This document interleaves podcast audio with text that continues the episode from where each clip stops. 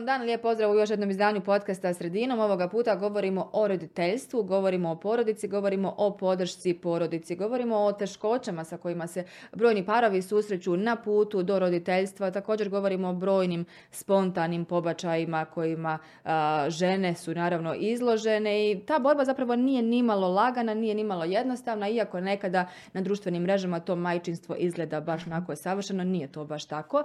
zašto govorimo o tome? U nastavku kazat će vam moje dvije gošće, to su Ivana i Ana. Lijep pozdrav i dobro mi došle. Pozdrav ja.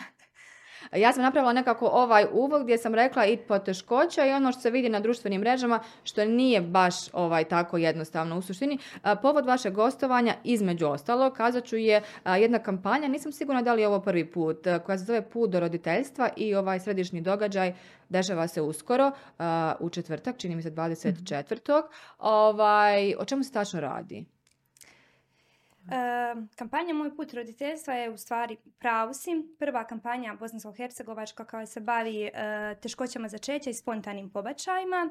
E, nekako cilj te kampanje je da progovorimo o teškoćama začećama i spontanim pobačajima, nekako razbijamo tabuje koji su vezani za, te problem, za tu problematiku u mhm. našem društvu, da dijelimo korisne informacije i znanja vezano za reproduktivno zdravlje kako žena tako i muškaraca i da jednim drugim damo podršku e, za nekako sve parove i žene e, i obitelji koji se suočavaju s tom problematikom jer nažalost često puta su nekako primorani te svoje borbe voditi unutar svoja četiri zida bez dovoljno socijalne podrške i što onda u stvari e, tu cijelu borbu čini još onako težom nego što bi možda i bila da je ta podrška ovaj, zadovoljavajuća. Mhm. Tu kampanju radimo uh, kolegica Ivana i ja ispred našeg eh, Instagram bloga Laboratorij sreće u suradnji sa Poliklinikom Vitalis. Uh, Ana, spomenuli ste evo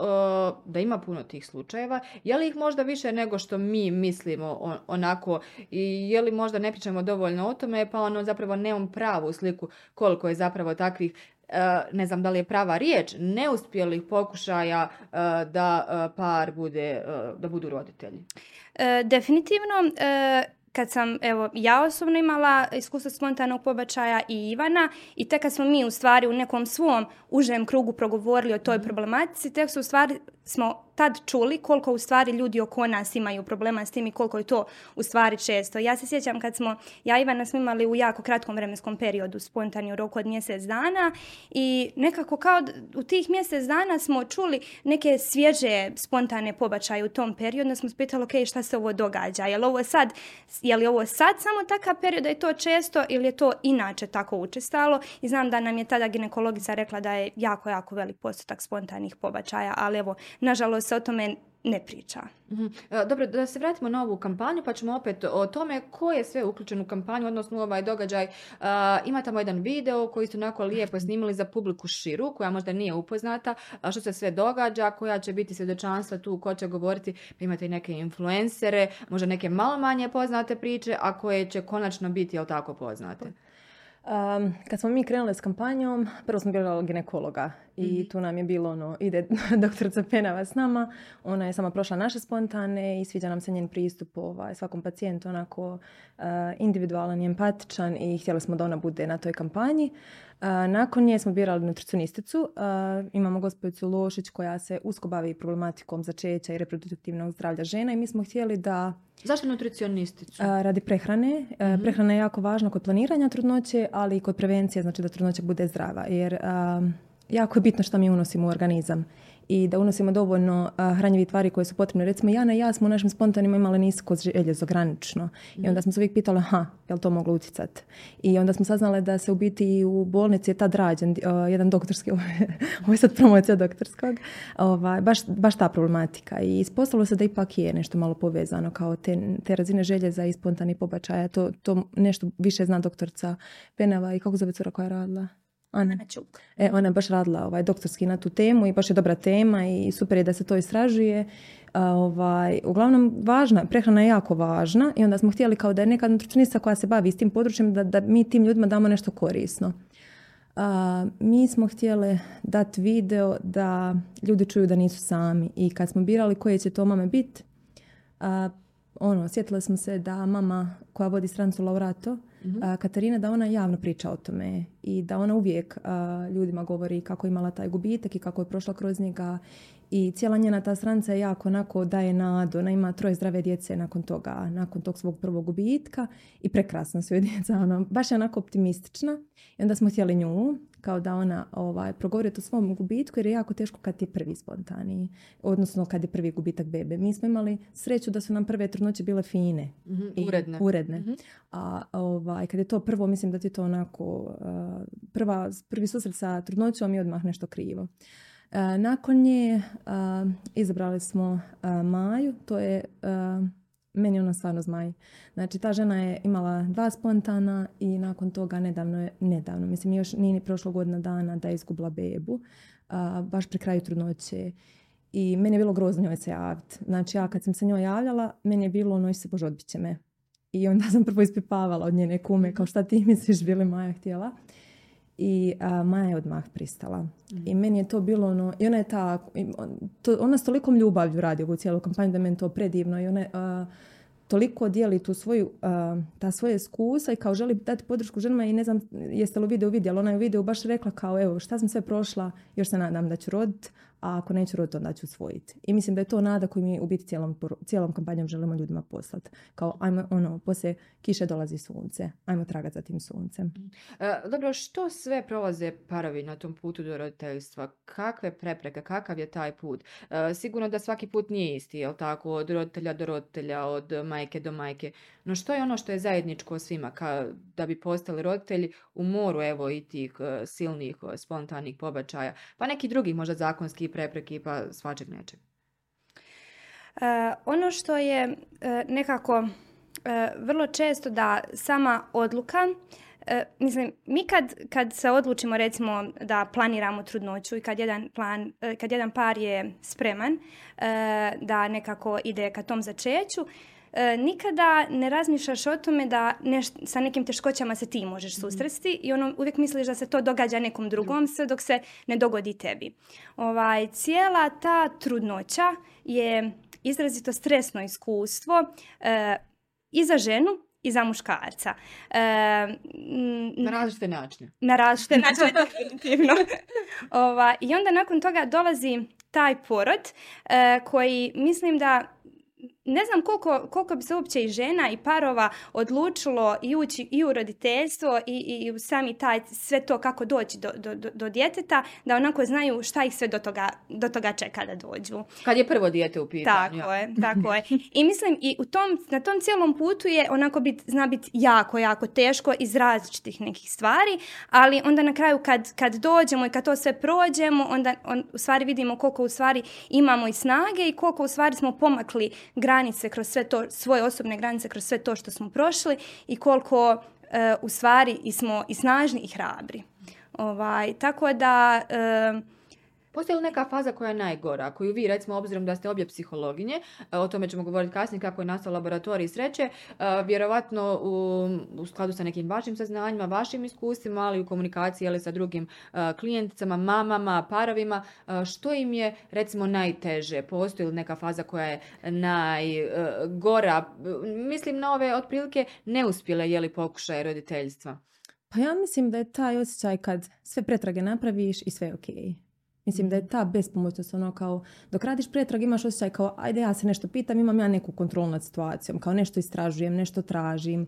I e, mislim da je lakše kad se kao nađe neki uzrok, jer onda znamo čime se trebamo baviti.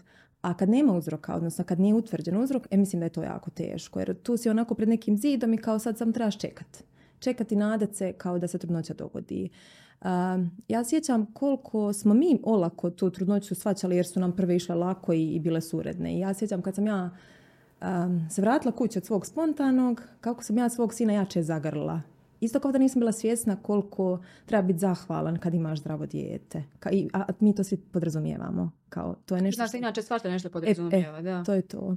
I tako da mislim da, da ovi parovi koji su biti bore, su ono, samo oni znaju koliko to zna biti teško i koliko su u biti pred tim nekim zidom kad je sve ok, a do trudnoće ne dolazi. Gdje ta podrška najviše izostaje? Ko bi trebao najviše pru- pružiti podršku takvim parovima? prvo treba krenuti od medicinskog osoblja. Znači, oni su ta prva crta.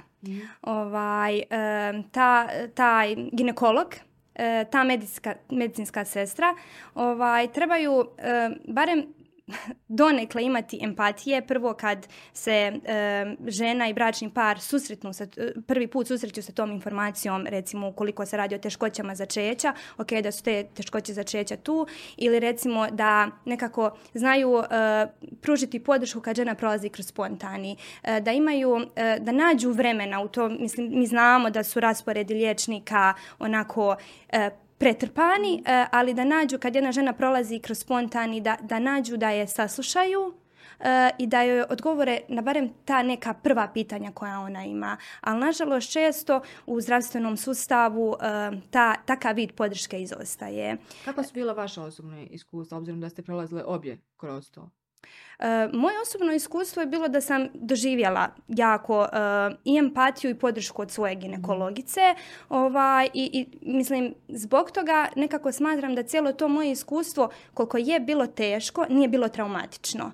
Ali u stvari ukoliko e, žene ne dobiju tu podršku koja je potrebna u stvari spontani pobačaj mogu ostaviti nekako značajne posljedice koje mogu u stvari kasnije uh, nekako biti, uh, dovesti ili do nekog posttraumatskog stresnog poremećaja ili recimo i onda im uh, biti jako velika prepreka da pokušaju ponovno. mm ići na, na trudnoću. Dakle, posljedice za daljnje jel, neke akcije vjerovatno. Ivana, kako je bilo kod vas?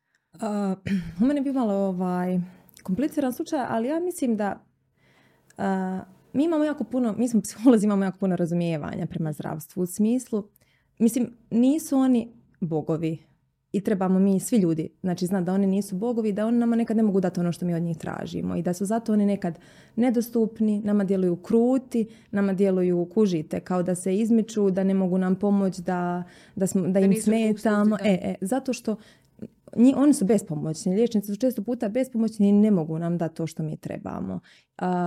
ali bi ja voljela da je malo, malo bolja komunikacija pacijenta i zdravstvenog radnika. Ne samo, mislim, nas vi obje radimo u zdravstvu, to nije ono, nikakva nova informacija, vola samo da malo više empatije ima. Ali ja razumijem zašto ta empatija izostaje. Zato što izostaje vremena. Znači, jako puno pacijenata i malo je radnika, tako da i gužve su i ono, mogu razumjeti zašto oni rade kako rade. Da, nema, nema se mogućnosti te posvećenosti. Dobro, Ivana je spomenula, čini mi se, jednu od vaših govornica, ako mogu tako da kažem, koja će biti na ovom događaju, e, koja, će, koja između ostalog i, i rekla, ukoliko je li se ne ostvari kao roditelj na ovaj prirodan način, pod navodnim znacima, da će usvojiti e, ta tema usvajanja u Bosni i Hercegovini onako prilično komplicirana, složena. Ovaj, bar kada su u pitanju ti neki zakonski okviri i svašta nešto kroz što prolaze ti parovi koji žele usvojiti dijete, koliko ljudi uopće se odlučuju na taj korak usvajanja? Pretpostavljam nakon svih iscrpnih pokušaja ovaj, pokušavanja jeli, ostajanja jeli, u drugom stanju na prirodni e, Zaboravila sam spomenuti da će biti mama Lana Mm. Lana Lekić, znači ona je profesorica na farmaceutskom fakultetu koja će svjedočiti u svom usvajanju. Mm. Ovaj, nju smo ono, nismo je svrstali ni svjedočanstva ni u predavači zato što će biti negdje između pa nam je sad tu izostala. Uglavnom, ona je predivnu video rekla da je ona htjela usvojiti kao baš kako su je ljudi često pitali kao što, jel to usvajaš jer ne možeš drugo? Ona je rekla ne usvajam jer želim. I ima ljudi koji usvajaju jer žele. E sad, postupak usvajanja je dugotrajan, ali trebao bi biti brži, ali ne bi trebao biti puno brži. Vi morate razumjeti da vi tom djetetu birate obitelj, da mu birate budućnost, da nije tek tako lako reći ok, ajde ti tamo u tu obitelj, neke oni dobiju zakonsko pravo nad tobom i nek te ovaj, zbrinjavaju, treba jako dobro procijeniti te roditelje. jako malo djece uopće dobije pravo da budu usvojene u smislu postoje neke zakonske norme koje dijete mora ispuniti da bi se moglo uopće mhm. usvojiti. jako malo je djece koja su koje se mogu usvojiti u smislu najlakše bilo kao da, ta, da to dijete nema roditelje možda ili da su umrli ili nešto tako, ono, mm-hmm. nemojte mi pokušati shvatiti, ali u smislu, tad bi se lakše usvojilo. Da, te neke predispozicije e, e, pod namnim znacima koje da, se trebalo dok, dok su biološki roditelji živi, to se sve nekako komplicira. Ovaj, uh, I kažem, baš, baš mi je drago da i nju imamo u kampanji, jer i dobili smo upite na Instagramu o usvajanju i drago nam je da ljudi razmišljaju o usvajanju i uh, željeli bi ono da se malo pokrene ovaj, ta priča da se ljudi nekako češće ohrabruju na te postupke. recite mi što je za vas majčinstvo? Onako kako to gledate? Obzirom da se o tome jako dosta i piše, a pogotovo od kako postoji ili internet i svijet medija, prije se to onako prepričavalo od usta do usta. Sada su tu i postovi i svašta nešto i na Instagramu bar to sve izgleda onako prilično lijepo, to je sve mašnica divno krasno, jel tako? kako vi to doživljavate lično? za mene osobno je majčinstvo e, najljepša i najteža uloga u životu koju imam. nekako djeca zaista jesu ogroman izvor i sreće i zadovoljstva, ali samim tim i nekako prevelike odgovornosti. E, ja kad sam postala majka, ta me uloga nekako definirala e, na potpuno neki drugačiji način i kao osobu, ali i kao ženu. I nekako me uvijek, e, mogla bi reći gotovo svakodnevno, vodi preko mojih granica i u stvari vidim koliko mogu i koliko u stvari snage imam i koliko u stvari ta djeca me čine svakodnevno boljom osobom. Tako da, ovaj, mislim, mislim da i, i to koliko je ta uloga i najljepša i najteža, u stvari možeš tek iskusiti kad zaista to doživiš. Jesmo li nekako danas od tog majčinstva napravili cijelu nauku? Kao treba dijete jesti ovo, mora isključivo ovo, pa prije to nije bilo tako. Jelo se onako što se ima, ne znam, nije izlazilo kako djeca su sama već izlazila, hodila. Sada mi nekako jesmo li možda previše brižni pod navodnim znacima. Postoji li uopće ta rečenca, odnosno može li se uopće izreći u tom kontekstu kada je u pitanju majčinstvo? A sad, e, tu bi se dalo, dalo raspraviti. Ja radim kao dječji psiholog, pa, pa ovaj, znam da često mi roditelji dođu kažu da su prebrižni, a zapravo su prepopustljivi. mm I tu je jako tanka granica. I ja mhm. kažem da naše generacije, da ovaj novi odgoj ne znači popuštanje djetetu. Znači, dijete mora imati granice. Razumijete, mora imati granice, mora se znati šta smije, šta ne smije, da je roditelj autoritet i da jako često ti novi roditelji, mladi, iz svojih nekih trauma znaju jako puno popušta djeci. I mhm. onda se ovaj, dešava da imamo te neke kao malo razmaženije generacije, ja ću tako reći. Što se tiče... ja mislim da, je, da su društvene mreže dosta malo tu, dosta tu krive i taj mam shaming i cijela ta što se radi na društvenim mrežama i što jako se mame posramljuju. Dobar si ako kuhaš, ka... nisi dobar ako kuhaš kašice, malo si onda previše brineš, ako ne kuhaš onda si ne, onda uh, zanemaruješ djecu, ako radiš onda samo misliš na karijeru, ako ne radiš onda nemaš ambicija. Volim uvijek Tako da nešto nikad, izgleda. Nikad ne valja. Nikad ne valja, ali ja mislim da um, kad si ti sa sobom kao majka sigurna, da te onda to ne briga. Jer ja sjećam koliko je mene diralo sa prvim djetetom, koliko me sad ne dira. Kao, tad sam se tek nalazila u toj nekoj majčinskoj ulozi, ono, znalo su me pogoditi neki komentari, sad ono da mi neko nešto kaže, kao ja znam da dajem 100% od sebe i meni je to najbitnije, taj moj mir to je ono što želim da svaka mama da jača svoje kompetencije, da je ne briga kao ako joj neko nešto kaže, da ona radi onako kako ona smatra da treba i, i najbolje što može ona. Najbolje za svoje dijete. E dobro, cijela ova ideja i cijela ova priča i sve ovo o čemu mi danas pričamo nastala je kao posljedica laboratorija sreće. Dakle, laboratorij sreće stoji iza kampanje, između ostalog, i iza cijele ove priče. Kako je nastao uopće laboratorij sreće?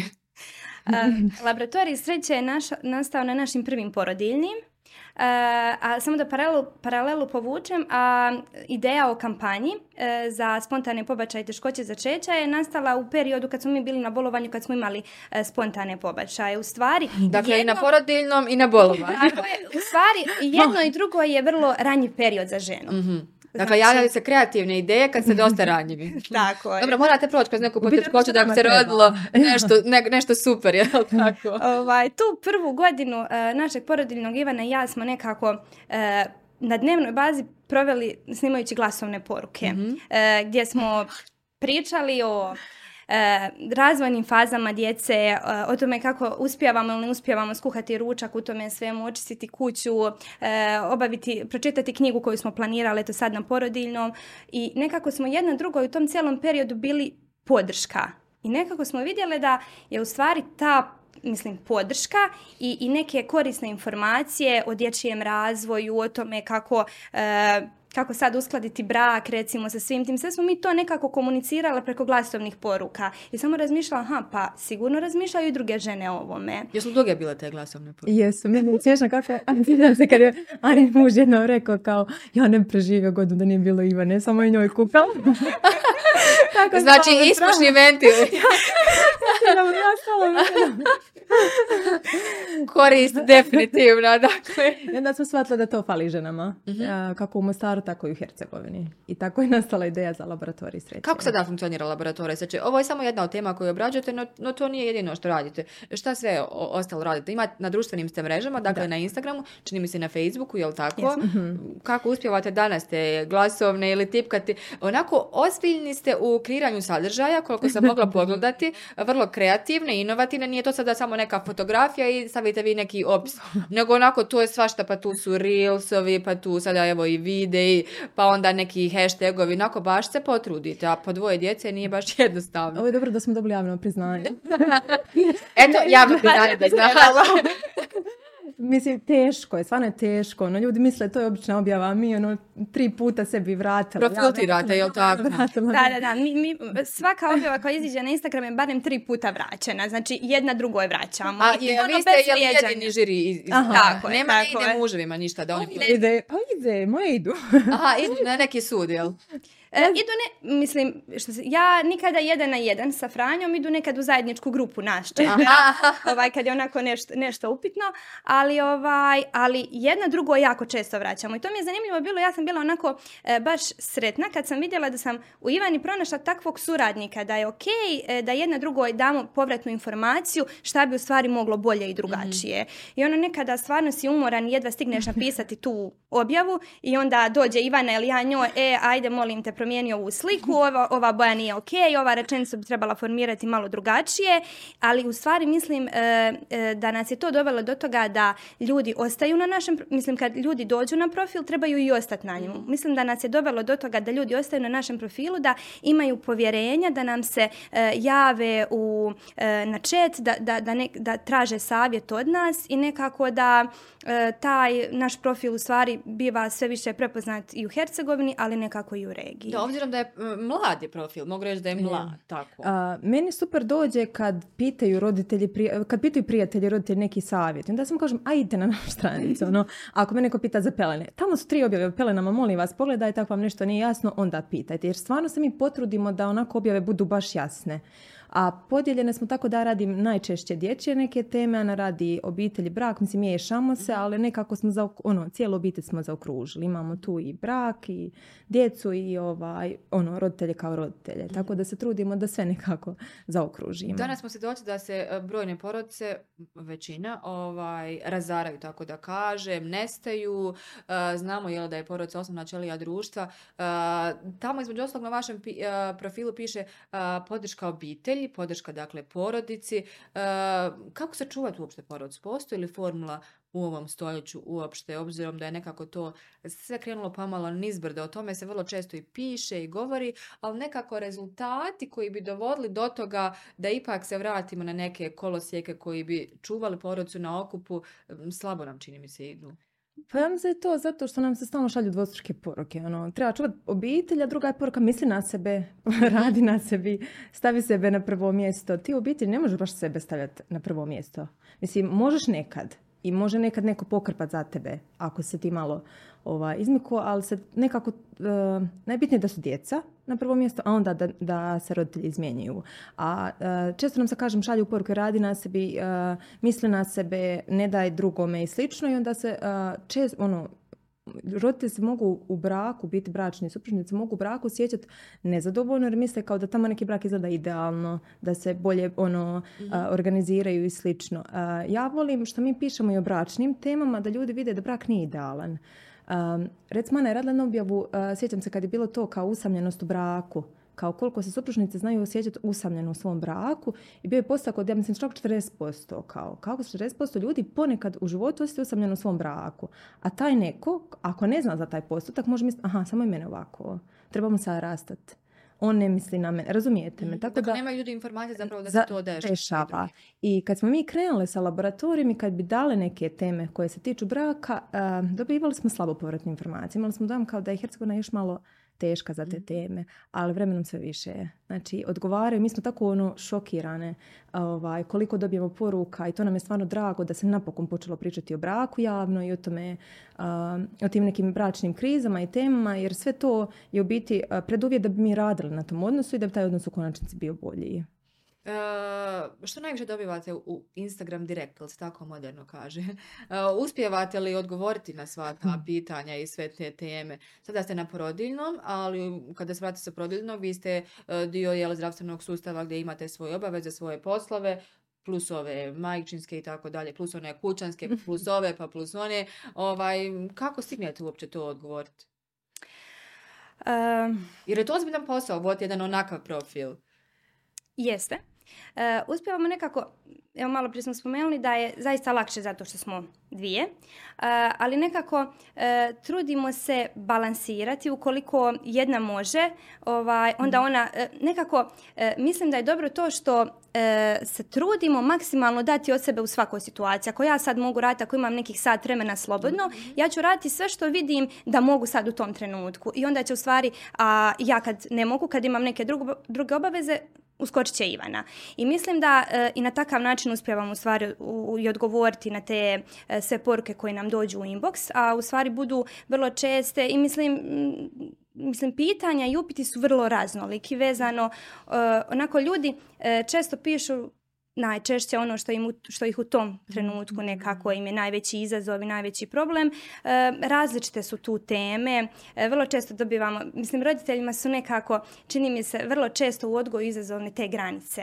Pa Aha, kako, postavljati, tako, kako postavljati djeci granice, tako da imamo često upite na te teme, pa nekako upite koje su vezane za različite razvojne faze djece i, i, i vrlo često naši odgovori u stvari budu na, psihoedukativni, da mi samo roditeljima kažemo da su neka, njihova, pon- neka ponašanja njihovog djeteta e, sasvim normalna i, i običajna ponašanja za tu njihovu razvojnu fazu. Nekad je potrebno samo normalizirati neko ponašanje i roditelju reći ok, ovako bi se bilo možda dobro postaviti e, na, na to neko njegovo ponašanje. Ova, a naravno tu budu i, i, i neki upita koji su vezani za e, bračno partnersko funkcioniranje. Tako da u stvari e, ono što mi pišemo na profilu e, ljude potakne e, ukoliko se pronađu u toj nekoj problematici da nam u stvari pos- pošalju upit. Postoji li super majčinstvo, ono, kao super mame, sve divno?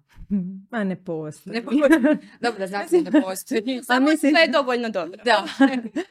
Da ne misle žene sada da moraju ispuniti neke ideale. ja sam jednom pisala na profilu kao da me vidite kući. kao ručak mi uvijek skuhan, ali mi zato me kuća zna. Spašati. se znaju, dakle. Moraju zdravo jest, Je, ali tako je. neke igračaka po podu. Ne može se držati sve pod kontrolom i ne mora se. Mm. Onako kad shvatite da ne mora, to je puno lakše i ono puno ljepše idete kroz majčinstvo. Ako se ne nervirate zato što je kuća puna igračaka, kao šta sad, pokupit će se igračke, s 15 godina neće ostavljati igračke. Ja znam kad je moj brat bio mali, bacao se po podu s tri godine, da je mama znala govoriti, ajde, kao jesi vidio ikad, ikad s 15 da se neko valja. Proći, dakle. Proći ga. Tako da ovaj, ne, ne, ne treba uopće težiti tome da budemo super. Ja kažem, treba nekako težiti da mi svi budemo zadovoljni sobom. I ono, da dajemo svoj maksimum. E sad, koliko je to za svakog individualno. Da, e, kada je u pitanju ovo roditeljstvo i put do roditeljstva, a, mislim da sam preskočila možda jedno vrlo bitno pitanje, a tiče se toga da pretpostavljam na tom putu, u toj borbi e, do roditeljstva, ti parovi, te majke, očevi e, nailaze na razno razna pitanja. Čak sam to negdje kod vas i na profilu ja sam vidjela ono kad će drugo, što nije prvo i tako dalje. Što je to što tim ljudima u toj svojoj borbi a, ih najviše nervira, odnosno čini im najveću poteškoću kada je u pitanju okolina, odnosno e, ta pitanja, pitanja i e, mogu reći da smo mi zapravo nekulturna okolina, ne svi naravno, ne možemo gener- generalizirati, ali kada je u pitanju takav odnos jeli, e, prema nekome što je nečija jeli, privatna stvar, da ga sada pitate jeli, kada će drugo ili treće ili zašto nije prvo ili što, što se događa. Jesu li te stvari koje ih možda najviše nerviraju ili ipak ne, možda je nešto drugo? Pa mislim, ima i toga, a ima i toga što nam ima dijete. Kao, razumijete me, ono, možda oni t- svoje te bespomoćnosti, tuge, boli, uh, mislim, to bude kao kap koja je onako uh, prelila čašu, taj komentar sa strane, ali ja nekad, ja ne volim, generalizirati. Ja volim, ja uvijek nekako tražim dobro u ljudima. Ja ću reći kao da ljudi možda pitaju gluposti iz viška vremena, Mhm, isto kao što ne znaju šta bi drugo pitali, kao kužte. A, kad vam recimo, mi smo baš provukli komentar kako a, kad neko ima spontane, svi kažu bolje je sad. Pa prva sam ja sto puta rekla bolje je sad. Mhm. Zašto? Zato što nisam znala. Kao nisam znala dok se meni nije dogodilo i dok mi neko nije rekao pa bolje je sad. Mhm. Razumijete me? Tako da mislim da je to ono... Ali uz to, mislim, nekako i cilj ove cijele kampanje je da e, kad sljedeći put vidimo neku ženu ili neki par koji dvije godine u braku i nemaju e, djece, da samo malo zastanemo i, i, i, i da razmislimo to što smo htjeli pitati. A šta vi čekate? E, vi sad gurate karijere, kad budete htjeli nećete moći. Slič, sam- samo da malo zastanemo i da možda e, razmislimo da možda oni imaju neki problem ili, i, da, ili da nemaju potrebu možda baš s nama o tome razgovarati. Jer e, kako god odluka o roditeljstvu bili da imamo neke teškoće u reproduktivnom zdravlju ili nemamo je osobna stvar. I ne mislim da se to treba onako pitati usput ljude.